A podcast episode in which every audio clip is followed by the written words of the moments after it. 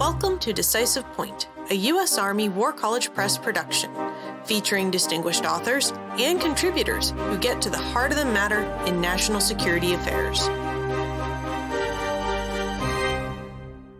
Decisive Point welcomes Dr. Andrew Terrill, author of Moscow in the Middle East, featured in Parameter Spring 2021 issue.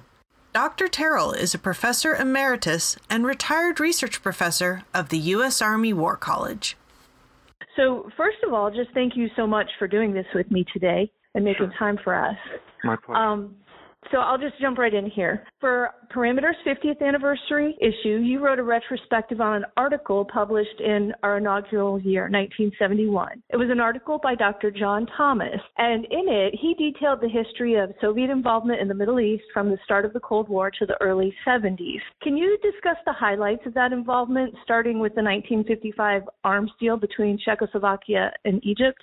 The arms deal between Czechoslovakia and Egypt was a front for a Soviet arms deal with the Egyptians. The leadership in Moscow believed it would be less offensive to the West if they were making a deal with Czechoslovakia than with uh, the Soviet Union itself, although everybody basically saw through it. They were essentially completely retooling the Egyptian army from a Western supplied military to a Soviet bloc supplied military. It's an initiative to break out of containment. It's an initiative to bring themselves into a region that has been important and dominated by the West until that time. They're also very much aware that during the Second World War, which wasn't that long ago, when you're looking at that arms deal, that the Middle Eastern theater and the North African theater were terribly important stepping stones and supply areas and logistical hubs for all kinds of things that were going on in Europe. So the Soviets were moving forward with that. They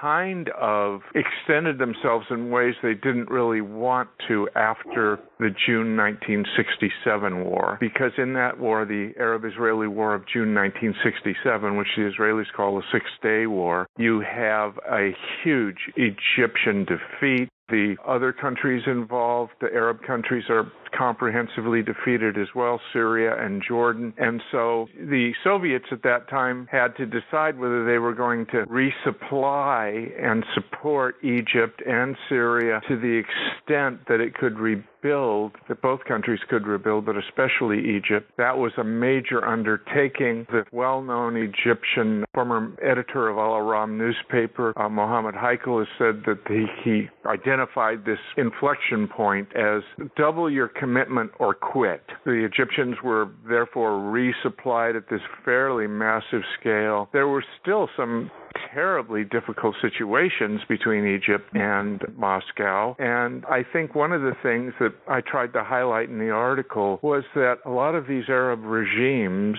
especially those that were state socialists, you know, they were leftist regimes, but they weren't communists. They didn't particularly like their own communist parties. Most communist parties in most countries at that time had come to power by overthrowing the existing government. And no one from, you know, Anwar Sadat to the leadership of the Arifs in Iraq or, or anybody else wanted to have a communist government overthrow them. This is not like supporting Ho Chi Minh, who's an avowed communist in Vietnam, and this is going on at the same time. But yet, they're providing more advanced weaponry than the North Vietnamese got, as well as massive supplies that exceeded that of North Vietnam because they felt it was so important to break out of the containment, to continue to support their allies in a way that would keep them an important actor in that region.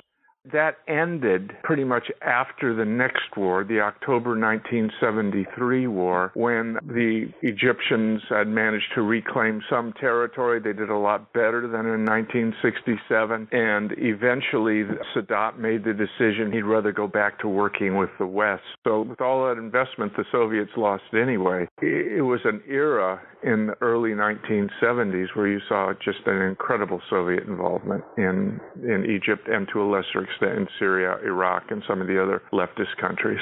Since then, the global balance of power has shifted in significant ways, not the least of which was the fall of the Soviet Union in the right. late 80s and early 90s. Right. And that's something neither Thomas nor most Sovietologists could foresee. So, in the absence of a focus on proliferating communist ideology and in the presence of a rising China, what do yeah. you see as the current trajectory of Russian involvement in the Middle East?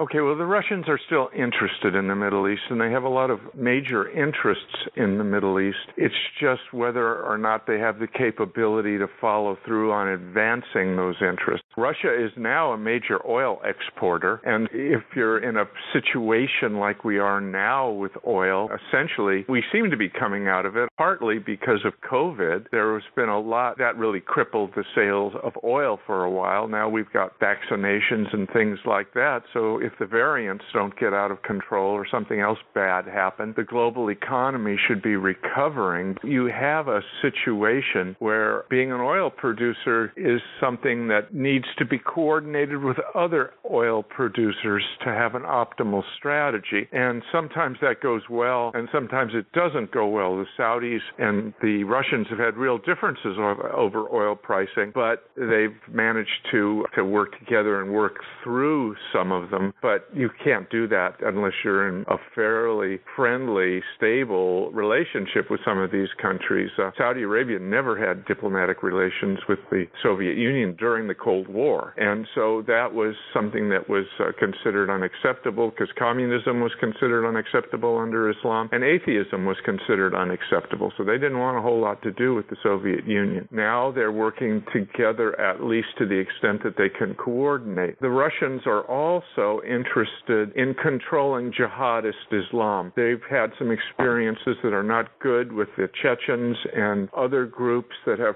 struck against Russians, and they are afraid of terrorism in their own country should some organization like the Islamic State be able to run wild in certain places like Iraq and like Syria. So they are opposed to those types of organizations, and they're very much interested in supporting the Syrian Syrian government, which they've been allied with since Soviet days, and they still have a very close relationship with. The interesting thing you see there is that the Russians can only go so far the Russians still remain very, very, very traumatized by the intervention in Afghanistan in 1979 and onward for a number of years. And that trauma is still there. And this is a country that is not a rich country that can only devote so much resource to overseas activities on the role of China.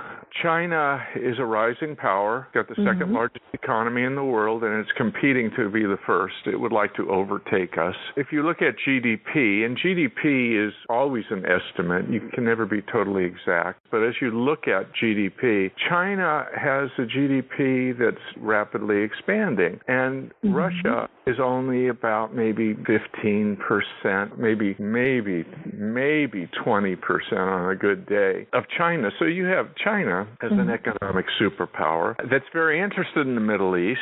It's interested in various trade agreements. It's interested in expanding its Belt and Road Initiative. It's interested in Navy visits, and the Chinese are trying to build. Well, they're they're they're more than trying. They're halfway there towards building a large blue water navy, and so mm-hmm. the Chinese have a real interest in expanding their level of involvement in the Middle East then they're probably much more worth watching than the Russians are. Now that the UN conventional arms embargo on Iran has expired, the Russians, I'm sure, would love to sell weapons to Iran, and we're, we're certainly not going to do that. Maybe China will compete with them there. So there seems to be a lot of opportunity for China, and China seems to have a lot more wherewithal, economic clout, and um, Eh, eh, than than Russia to be able to make those kinds of expansions if they they choose to do so. That's something.